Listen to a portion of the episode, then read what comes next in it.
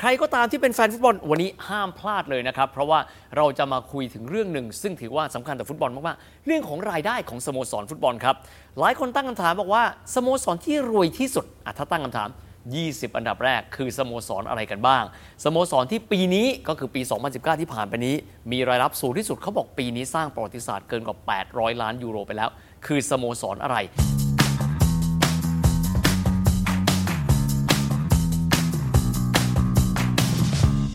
ฟุตบอลนี่เขาบอกว่าไม่ได้เล่นกันเฉพาะแต่เพียงแค่ในสนามแต่เพียงอย่างเดียวนะครับ แต่ยังมีเรื่องของการแข่งขันกันในเรื่องของรายได้อีกด้วย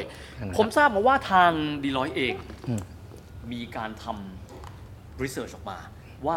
รายรับนะครับของสโมสรฟุตบอลต่างๆ ผมเอาเป็นว่าทั่วโลกเลยแต่แน่นอนที่สุดฟุตบอลก็จะพูดถึงยุโรปนะฮะ ครับ มีการจัดอันดับออกมาด้วย อืม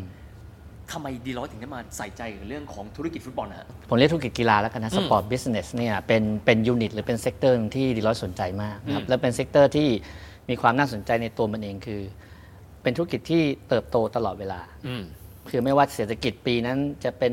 บูหรือแบร์จะแย่หรือจะไม่แย่ยังไงเนี่ยสปอร์ตบิสเนสรายได้ส่วนใหญ่นะครับจะเติบโตตลอด เออผม แค่มาก เพิ่งสัง หรือน้อยอีก ผม เรื่อง เพิ่งสังเกต ครับ เศรษฐกิจโลกผันผวนไง คนดูฟุตบอลก็มากขึ้น ใช่เผื่อๆจะมากขึ้นกว่าเดิมเนี่ยเนาะ ผมว่างั้น ก็ไม่รู้ทำไมนะ เอิ่มพอพอดีด้วยด้วยตัวธุรกิจดีร้อยเราก็เป็นบริษัทที่ปรึกษานะเพราะฉะนั้นพวกฟุตบอลคลับ หรือแม้กระทั่งฝั่งถ้าเป็นอเมริกาก็ NFL NBA พวกเนี้ยเราก็ก็เป็นลูกค้าเราอยู่แล้วเรา ค ก็ รับ ให้เราก็ให้เซอร์วิสต่าง อืม ๆ แน่นอนพอเราให้เซอร์วิสกลุ่มลูกค้าต่างๆเนี่ยเราก็อยากรู้ว่า อืม แต่ละแต่ละกลุ่มธุรกิจ แต่ละฟุตบอลสมมติมาที่ที่เรากำลังคุยฟุตบอลคลับเนี่ย อืม แต่ละคนเขามีรายได้ยังไง ช่องทางรายได้เป็นยังไงเขา ครับ มีการปรับเปลี่ยนยังไงบ้าง อืม เราก็เลยมีการทำเจ้าเซอร์เวย์เนี่ยมาทุกปี อ่าฮะ นะครับ ฟุตอ่าเซอร์เวยอันนี้เนี่ยมันมีชื่อเป็นทางการไหมฮะ ครับเป็นฟุตบอลมันนี่ลี โอ้ก็คือเป็นลีกของฟุตบอล แต่ว่าวัดกันด้วยเงิน ใช่ต้อง อ่ะ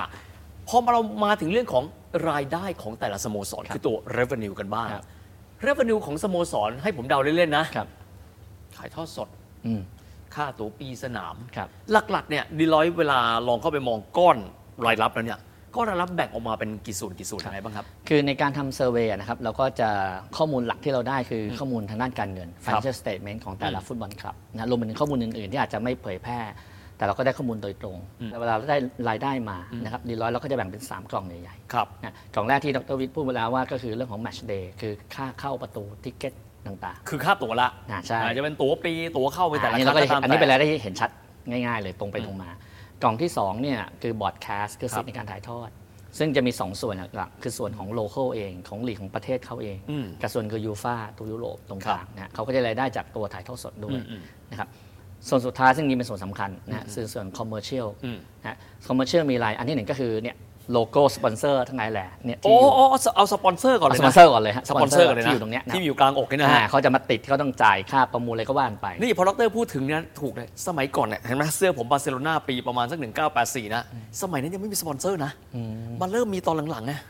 เป็นเงินก้อนใหญ่ด้วย อันนี่รายได้ใหญ่รายได้ใหญ่มากอันหนึ อื ง ม นะฮะอันที่ 2 คือ merchandising ก็เนี่ยเสื้อที่เราใส่กันอยู่ตรง พวก นี้ เสื้อ r ร p l i c a ก็ดีอะไรอย่างนี้นะ หของอื่นๆ ที่เขาไปทำเป็น merchandise ซูฟิเนีย ใช่ อันที่ 3 ก็เป็น commercial operation อื่นๆ อย่างเช่นอ่า sta- อ่า stadium tour อ่ะ ครับ เราไปเมืองนั้นหรือจะไปดูสเตเดียมที่ของเป็นแมนของแมนเชสเตอร์เลยก็ว่าไปก็เสียค่าเข้าเนี่ย อันนี้ก็เป็นรายได้กลุ่มที่เรียกว่า commercial นะก็มี 3 ส่วนใหญ่ ครับสามส่วนใหญ่ๆทีนี้เนี่ยผมมาถึงส่วนสำคัญมาก ๆ เลยคือ ranking ของปีที่ผ่านมากันบ้างนะครับ อยากให้ดรอธิบายภาพรวมก่อนว่า เวลาที่ออกมาแล้วเนี่ย ปีนี้ใครเป็นที่หนึ่ง ครับ หรือไฮไลท์อยากให้ให้ให้ จ ลอง ริง เน้นดู ๆ ปีนี้น่าสนใจมากครับเพราะปีแรกที่เรามีทีมฟุตบอลคลับที่กำแพงทำลายกำแพง 800 ล้านยูโรได้เป็นทีมแรก ครับ ก็คือทีมบาร์เซโลนา โอโอเค แล้วเป็นปีแรกที่เข้ามาเป็นที่หนึ่ง ครับ นะคือจริงแล้วก็อันหนึงที่น่าสนใจคือทีมสเปนทั้งสองทีมเนี่ยคือเรอัลมาดริดกับบาร์เซโลนาสลับกันเป็นที่หนึ่ง ครับ ปีที่แล้วเป็นเรอัลมาดริดที่หนึ่งแล้วบาร์ซ่าเอ่อบาร์เซโลนาที่สองปีนี้ก็สลับกัน ครับ นะบาร์เซโลนาเป็นที่หนึ่งนะครับแล้วเป็นที่หนึ่งที่ห่างจากที่สองค่อนข้างเยอะ อืม นะคือเขารายได้ 840 ล้านยูโรนะการที่เรียนมาดริด700 กว่า อืม ก็ต่างกันพอสมควร อืม นะฮะ แต่จากลีกสเปนนี่มีอีกทีมคือแอตเลติโกมาดริดด้วย แต่ก่อนที่จะไปถึงตรงนั้นผมถามดรก่อนว่า ทั้งหมดเลยเนี่ยนะครับ เป็นที่น่าสังเกต ผมได้เมื่อกี้เมื่อสักครู่ได้ดูผลของการวิจัยหรือว่าผลตัวรีเสิร์ชออกมาแล้ว พบว่าทีม 20-30 ทีแรก เป็นยุโรปหมดเลย ใช่ครับ ทำเฉพาะยุโรปอะฮะ ไม่ใช่ครับ จริงมัน ไม่ กลายเป็น ใช่ ว่าผลออกมาคือท็อปท็อปสาเนี่ย ครับ เป็นทีมในยุโรปหมดเลย ไม่ โอ้ มีจากทวีปอื่นมาเลยนะมาจากยุโรปหมด เป็นยุโรป 30 ทั้งหมดเลย ใช่ฟุตบอลคลับทั้งหมด อ่า นะครับ ทีนี้ มาแพรมๆมันก่อนหลายคนอาจจะยังไม่เห็นอ่ะเรามีทีมลีกจากลาลิกาสเปน ครับ สามทีม อย่างที่ ครับ บอกทีหนึ่1 และที่ 2 นะฮะ ครับ ก็คือบาร์เซโลนาเรอัลมาดริดแอตเลติโกมาดริดจากลีกอื่นเป็นยังไงบ้างครับ ลีกไหนที่ส่งทีมมาเยอะที่สุด จริง และ ๆ ต้องเรียกว่าเป็นทีมที่เอ่อคนไทยแฟนคนไทยคงชอบอยู่แล้ว เพราะเราเป็นแฟนอังกฤษซะเยอะส่วนใหญ่นะครับพรี่เมยร์ลีกเนี่ยเรียกว่าอยู่ในท็อป 20 เนี่ยถึง 8 ทีม เยอะที่สุด เกือบครึ่งแล้วมั้งนั่นนะ เยอะที่สุดเลยนะครับอ่าแล้วก็รองลงมาก็จะเป็นอิตาลี ครับ 4 ทีมนะฮะที่เหลือก็เยอรมัน 3 สเปน 3 แล้วก็ฝรั่งเศส 2 โอ้ฝรั่งเศสมาด้วฝย รั่งเศสก็มา 2 ทีม ครับ นะ ในแง่ของเมื่อสักครู่บอกว่ารายได้ก้อนใหญ่ที่เราเห็นเช่นประมาณ 800 ล้านยูโร 700 กว่าล้านยูโร แล้วก็ตามแต่นี่นะฮะ แต่ละทีม ครับ คล้ายๆกันไหมครับ เช่น สเตเดียมมาอันดับที่2บรอดคาสต์มาอันดับที่หนึ่ง ครับ สัดส่วนแตกต่างกันหรือว่าคล้ายๆกัน ค ไป รับ หมดครับ จริงอันนี้เป็นอันที่เป็นหนึ่งที่ในใน finding เราเจออ ม นะครับแล้วเป็นเดี๋ยวจะเป็น recommendation ด้วยก็คือว่ากลายเป็นว่า top 5นะฮะ top 5 เรามีบาร์เซโลนาใช่ไหม อืม เราเรามีเรอัลมาดริด ครับ แมนเชสเตอร์ยูไนเต็ดนะครับแล้วก็มีบาเยิร์นแล้วก็ อืม PSG เนี่ย อืม ท็อป5ทั้งหมดเนี่ยรายได้ใหญ่ของเขาเกิน 50%เนี่ยมาจาก commercial นะฮะ ก็คือการขายสินค้า สปอนเซอร์ ต่างๆ สินค้าต่างๆ ใช่ โอ้โห ทีนี้พอเรามาดูข้างล่างทีมที่ประมาณที่ 16-20ถึง อืม นะ กลายเป็นรายได้หลักของเขามาจากบอร์ดแคสต์ถึง ครับ 60 กว่าเปอร์เซ็นต์ อืม อันนี้เป็นตัวที่เห็นเลยว่าทีมที่มี performance หรือมีความดังมีแบรนด์ต่างๆเนี่ย ครับ เขาสามารถจะ capitalize หรือสามารถเอามาเป็นตัวเงินได้เยอะมาก อืม นะคือเรียกว่าเอ่อสัดส่วนได้กลับหัวกลับหางกันเลย ครับ นะครับทีมที่อาจจะไม่ค่อยดังมากใช้คำนี้กันเดี๋ยวแฟนๆ อาจจะว่านะฮะก็ไม่สามารถทำรายได้ยกยกเว้นรอรายได้จากบอร์ดแคสต์ซึ่งเป็น โอ้ รายได้ที่ต้องเรียกว่า uncontrollable คือฟุตบอลกลับไม่สามารถไปคอนโทรลไอ้รายได้ลิขสิทธิ์ได้มากเท่าไหร่อย่างยูฟ่าคุณก็ไปคอนโทรลอะไรเขาไม่ได้ถูกไหมแต่รายได้ที่เขาคอนโทรลได้เนี่ยคือเนี่ยคอมเมอร์เชียลสปอนเซอร์เมอร์ชนด ไลฟ์ต่างๆซึ่งทีมดังๆเนี่ยที่เราพูดถึงท็อปไฟเมื่อสักครู่เนี่ยเขาทำเรื่องนี้ได้เก่งมาก ผมขอทำความเข้าใจกันเอาบ r อ a แคส s t เพราะเป็นก้อนที่น่าจะอธิบายตรงไปตรงมาที่สุดเลยบ r อ a แคส s t ที่มีความหมายว่ารายได้จากการถ่ายทอดสด ใช่ครับ ทั้งในลีกบ้านตัวเอง ใช่บ้านตัวเองด้วย แล้วก็ลีกการที่เล่นในยุโรปกันด้วย ใช่ถูกต้อง ก็คือมาจากยูฟ่า ก็แบ่งสัดส่วนมา อันนี้ก็คือตายตัวไปเลยว่า ใช่ ใครถูกทายกี่แมตช์ก็จะเป็นแบบนั้นกันมาด้ ข้ ว อย งตรงไปลงมา อืม นะครับแล้วก็เป็นอันที่ลีกเหมือนกับโทษทีตัวคลับเองก็ทำอะไรไม่ได้ อืม จะไปเจออย่างมากก็ในลีกในบ้านตัวเองอาจจะได้แต่ก็ทำอะไรไม่ได้อยู่มั อืมนเป็นมันเป็นสัญญาที่มันฟิกไว้ใช่ไหม ครับ ผมขออนุญาตถามถึงทีมหนึ่งเมื่อสักครู่บอกว่าท็อป 5 ทีมที่คนไทยเชียร์จำนวนมากๆเลยทีมหนึ่งลิเวอร์พูล อืม กลายเป็นว่าไม่ได้อยู่ในท็อป 5 ทั้งทั้งๆที่ปีที่แล้วเป็นแชมป์ยุโรป อืม ลิเวอร์พูลหายไปไหนครับ แล้วได้เท่าไหร่ ลิเวอร์พูล ปีแว เนี่ย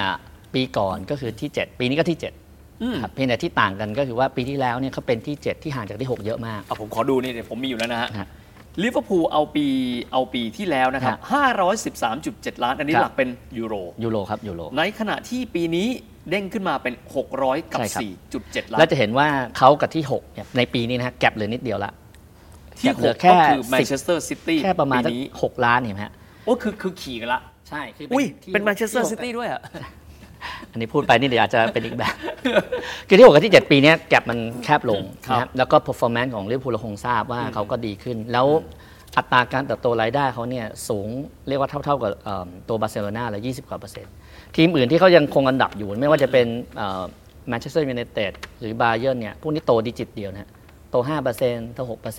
เพียงแต่ฐานเขาใหญ่ อันนี้ดูโกรสละ แต่ดูโกรธอย่างเดียวโกรธอย่างนิดเดียวแต่ลิเวอร์พูลโกรธ20กว่าเปอร์เซ็นต์ คือโตมาค่อนข้างจะ อ่าเพราะฉะนั้น ก้าวเยอะอยู่ ก็การที่เขาเป็นแชมป์ก็ส่งผลต่อรายได้เขาจริงนะค ครั รั บบ เพียงแต่แค่อันดับเขายังไม่ขึ้น อืมอืม อ่าแต่ว่าโกรธเขาแรงมากแล้วแกลบมันเล็กลง ครับ ครับ ทีนี้มาอีกทีมหนึ่งเลย อันนี้ไม่ได้อยู่ในท็อป 5 แต่เป็นทีมที่อยู่ในความสนใจ เพราะว่าถูกตัดสิทธิ์ในการที่จะไปเล่นยูเอฟ่าแชมเปี้ยนส์ลีกสองปี แล้วก็อยู่ในแรงอันดับที่ 6 นะ ของปี 2019 ต้องบอกแบบ ครั นี้ บ เพราะ 20 ยังไม่ได้ทำนะฮะ ครับ แมนเชสเตอร์ซิตี้ ครับ ถูกอาญาสิทธิ์แบบนี้สมมติว่าอุทธรณ์ไม่สำเร็จเอาติดตามแล้วกันนะฮะ อืม จะส่งผลไหมครับ โอ้แน่นอนคือตั้งแต่รายได้บอร์ดคาร์ก็ต้องหายไปพอสมควร อืม นะครับแล้วบอร์ดคาร์เนี่ยถึงแม้จะบอกว่าเป็นสิ่งที่ทำอะไรไม่ได้ แต่ก็เป็นสัดส่วนที่ไม่น้อย อืม นะครับตั้งแต่ยี่สิบสามสิบเปอร์เซ็นต์ก็เรียกว่า โอ้โห20 30เปอ ข ร์ อง เซ็นต์ ของทั้งหมด เลยนะ ใช่เพราะฉะนั้นมันก็จะนกออกไหมฮะมันก็อาจจะหายไปครึ่งหนึ่งสมมติ ครับ แค่หายไปครึ่งหนึ่งคุณก็ตัวเลขคุณก็แน่นอน ยุบไปเยอะละ นครับใช่แล้วก็คอมเมอร์เชียลในเรื่องของการขายลิขสิทธิ์ต่างๆ สปอนเซอร์ก็อาจจะเริ่มมีปัญหานะฮะเรื่องรายได้อาจจะดรอปลง กระทบซึ่งกันและกันละ แมชเดย์เรื่องรายได้ตั๋วก็จะดรอปลง มันจะส่งผลมาเป็นลูกโซ่ โอ้ เราก็เลยคิดว่าปีหน้าคงแต่พอดีรีเสิร์ชที่ทำก่อนนะค ครั รับ บนะเราก็เลยไม่รู้ว่าปีหน้าจะเกิดอะไรขึ้น แมนเชสเตอร์ซิตี้ขออนุญาตนะครับว่าปี 2018 อยู่อันดับ ครับ 5 นะครับ ปีถัดมาก็คือ 2019 นะครับ ก็คือกลายเป็นอันดับที่ เขาสลับกับ หด้วย PSG โอ้สลับปารีสแซงต์แช นะ ร์แมง PSG ปีถ้าเป็นอันดับหก อ่าฮะ ปีนี้เป็นอันดับ 5 สลับกัน ทีนี้ไหนๆก็คุยเรื่องพรีเมียร์กันละ ครับ แมนเชสเตอร์ยูไนเต็ดนะครับ อันนี้ก็ต้องพูดกันอย่างตรงไปตรงมาด้วยตาราง ครับ นะครับ ผลงานที่ผ่านมาอาจจะไม่ได้โดดเด่นเหมือนยุคเซอร์อเล็กซ์เฟอร์กูสัน ครับ แต่ก็ยังอยู่ในอันดับที่3 ใช่ครับ อย่างน้อยที่สุดปี 18 และปี 19 ครับ ก็อยู่อันดับ 3 ครับคือพูดแมนยูมากเดี๋ยวจะโดนแฟนๆว่านะครับผมก็มีเพื่อนเป็นแฟนแมนยูซะเยอะด้วย อันนี้เราพูดเป็นแฟกต์นะ โอเค ขออนุญาตพูดเป็น คือแม แฟก น ต์ ยูเนี่ยเนื่องด้วยเบสหรือฐานเขาเนี่ยแข็งแรง ครับ เขามีแฟนทั่วโลกเลย อืม มันไม่แค่ในอังกฤษ ครับ นะฮะเอาแค่ประเทศไทยเราก็แฟนแมนยูก็เยอะแยะ อืมอืม นี่รายได้ที่เป็นพวกคอมเมอร์เชียลอะไรเนี่ยเขาบริหารได้เก่งมาก ครับ เรียกว่าเก่งกว่าคนอื่นเลยแหละ รายได้สัดส่วนที่เป็นคอมเมอร์เชียลเขาเยอะมาก ของคอมเมอร์เชียลนะ คอมเมอสร์เชีย ป ล อนเซอร์ สปอนเซอร์มาเชนไดซิ่ง Souvenir ทัวร์อะไรของเขาเนี่ยพวกนี้รายได้เขาเยอะมาก ครับ นะครับแล้วแฟนเบสเขาเยอะ อื นะ ม เพราะฉะนั้นข้อดีก็คือว่าต่อให้ performance อาจจะไม่ดีเท่าไหร่ อืมอืม นะแต่ตัวเนี้ยก็ยังดีอยู่นะ โอ้ แต่อย่างไรก็แล้วแต่นะฮะอย่างไรก็แล้วแต่ต้องด้วยว่าปีเนี้ยก็ปีที่ผ่านมาที่ไปลายๆปีหรือปีก็ไม่ค่อยยังไม่ค่อยดีเท่าไหร่ อืม เราก็เลยคิดว่าถ้าเราทำวิเคราะห์อีกทีในปีถัดไป อืม ก็ถ้าพูดตรงๆนะครับก็มีโอกาสที่แมนยูเนี่ยรายได้ก็น่าจะลดลง อืม เรา forecast ว่าปีนี้เขา711 ล้านยูโร ครับ นะเอ่อปีที่แล้วหมายถึง 2019 นะครับ 711 ล้านเลยนะฮะ แต่เราคิดว่าปีหน้านะครับซึ่งหมายถึงรายได้ปี 2020 เราคิดว่าน่าจะเหลือแค่ 580 อืมอืม ซึ่งอาจจะทำให้เขาเป็นปีแรกก็ได้ที่เราจะตกจากอันดับสามมาเหลืออันดับหกหรือเจ็ด โน เพราะตอนนี้อันดับ 6 หรือ 7 มันก็ 700 ล้านแล้ว ครับ ใช่ไหมถ้าเขายัง 580 จริงเผลอๆเขาจะตกไป 8 หรือ 9 อันนี้คือวิเคราะห์จากสภาพความเป็นจริง ปัจจุบันใช่ จากตำแหน่งตารางที่เขามีอยู่ณ ใช่ครับ เวลานี้ ใช่ครับ พรีเมียร์ลีกเข้ามากี่ทีมนะฮะ 8 ทีม 8 ทีมไม่น่าเชื่อนะ โอเค ผมว่าทีมหลัก ๆ นะครับแมนเชสเตอร์ยูไนเต็ดแมนเชสเตอร์ซิตี้ลิเวอร์พูลสเปอร์ก็คงไม่น่าแปลกใจนะครับ เชลซี แล้วก็ยังมีอาร์เซนอลเชลซี ครับ เวสต์แฮมเอเวอร์ตันด้วย อืม โอ้โหอ่ะทีนี้ผมมาที่ลาลิก้ากันบ้าง ครับ นะครับ ก็คือทางด้านของบาร์เซโลนากับเรอัลมาดริด ครับ นะครับ การที่บาร์เซโลนาก้าวข้ามหลัก 800 ล้านสะท้อนอะไรบ้างครับ คือบาร์เซโลนาเนี่ยเป็นตัวอย่างที่ดีนะแล้วเป็นเคสที่เราเราใช้ตอนสรุปในในรีเสิร์ชที่ด้วยว่า เป็นทีมที่บริหารจัดการรายได้ที่ผมเรียกว่าเป็นกล่องที่เราสามารถควบคุมได้ อืม ก็คือคอมเมอร์เชียล ครับ นะครับเขาสามารถบริหารรายได้ส่วนเนี้ยเติบโตถึง 20%นะครับซึ่งเยอะมาก คอมเมอร์เชียลใช่ไหม นะฮะก้อนนี้ก้อนเดียวเนี่ยเขาโตขึ้น 20% อืม นะทำให้รายได้เขาเนี่ยเลยพุ่งทะลุ 800 ล้าน อืม นะทำได้ก็มาเป็นที่หนึ่ง ครับ คันที่เรียลมาดริดเนี่ยโตแค่ประมาณเลขหลักเดียว อ่าฮะ นะฮะคันที่สลับกันบาร์ซ่าเขาเขาบริหารเรื่องนี้ได้เก่งนะ อืม เขาบริหารเรื่องสปอนเซอร์ชิพแล้วเขาเอาเรื่องพวกนี้กลับมาทำเองเกือบหมด โอ้โห เขาสามารถ manage ได้ ก็เป็นตัวอย่างที่เราถึงบอกเคสว่าฟุตบอลคลับในอนาคต อืม หรือปัจจุบันเนี่ยนะครับการหารายได้เป็นเรื่องสำคัญ ครับ นะโดยเฉพาะอะไรที่คุณควบคุมได้ อืมอืม คอมเมอร์เชียลเป็นเรื่องที่คุณควบคุมได้ ครับ นะครับแล้วคุณสามารถทำจะเล่นอะไรได้อีกเยอะท่านใช้คำนี้ครับใช่ ลีกเยอรมันเข้ามากี่ทีมครับ จริงๆดีมาประมาณสาม ลีกเยอรมันมาสาม แล้วยังไม่ดีก็เป็นที่น่าสนใจคือโกรธต่ำมากนะรายได้ โกรธต่ำ แค่สี่เปอร์เซ็นต์รายได้ถึงแม้โตน้อย อืม แต่ฐานมันใหญ่ ครับ นะครับก็เขาก็ยังอยู่ได้ในอันดับที่ค่อนข้างสูง แล้วก็ยังมีดอร์ทมุนด์แล้วก็ชาเก้ด้วยนะครับ มาทางด้านของอิตาลีก็มีทั้งหมด 4 ทีม สี่ทีม สี่ทีม อันนี้ก็เป็นทีมใหญ่ ๆ นะฮะ นี่เลยนะฮะ ทีมโรนลโดนะฮะยูเวนตุส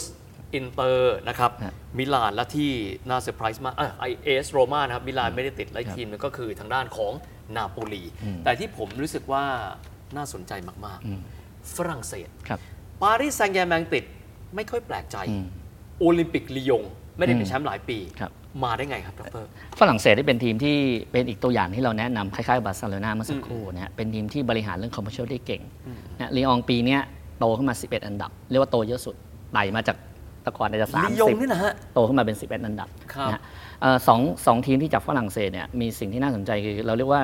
เขาทำระหว่างเส้นระหว่างฟุตบอลกับเอนเตอร์เทนเมนต์เนี่ย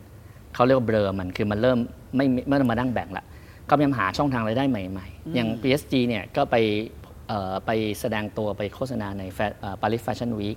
ตัวเองก็มีร้านในชองลี อันนี้ เซ่ เรียกว่าข้ามห้วยไปเลยนะ ข้าม ฮะ ไปเลย คือไม่ได้มองว่าฉันต้องอยู่แต่แค่ใน ลฟ์สตล์ ฟุตบอลอ่ามันข้ามไปละ ไปเลย นะ นะ คือฝรั่งเศสเรื่องเนี้ยเป็นโดยเฉพาะเอ่อ PSG เนี่ยนะครับเป็นปีเป็นทีมที่เขาที่ 5 ใช่ไหมทั้งหมด แต่ถ้าดูเฉพาะรายได้ที่เป็นกล่องคอมเมอร์เชียล ครับ เขาที่ 2 นะ คือเขาบริหารเรื่องนี้เก่งมาก ครับ นะ แต่ที่ผมเซอร์ไพรส์มากคือโอลิมปิกลียง อืม โอลิมปิกลียงนี่ก็คือน่าจะมาจาก อันนี้คือบอกไหมครับว่าสัดส่วนแต่ละส่วนเป็นประมาณไหน เอ่อคอมเมอร์เชียลเขาเยอะสุด คอมเมอร์เชียลก็เยอะ คือเขาบริหารได้เก่งนะ โอ้โห นี่ผมจะต้องกลับไปดูใหม่นะครับว่าคอมเมอร์เชียลที่เขามีอยู่เนี่ยเป็นอะไรกันบ้างนะครับ ดรครับ ขอบคุณมากเลยเพราะว่าตอนนี้เราได้ทราบไปนะครับว่าเรื่องของฟุตบอลมันนี่ลีกนะครับ เราจะถอดรหัสออกมาเป็นบทเรียน ถ้าหากว่าเราต้องการที่มีการบริหารจัดการให้มีรายได้มากขึ้น ดูจากกรณีฟุตบอลแล้ว เขาทำกันอย่างไร และมีข้อแนะนำเพิ่มเติมอย่างไรด้วยนะครับ ไปติดตามได้ในตอนหน้าครับ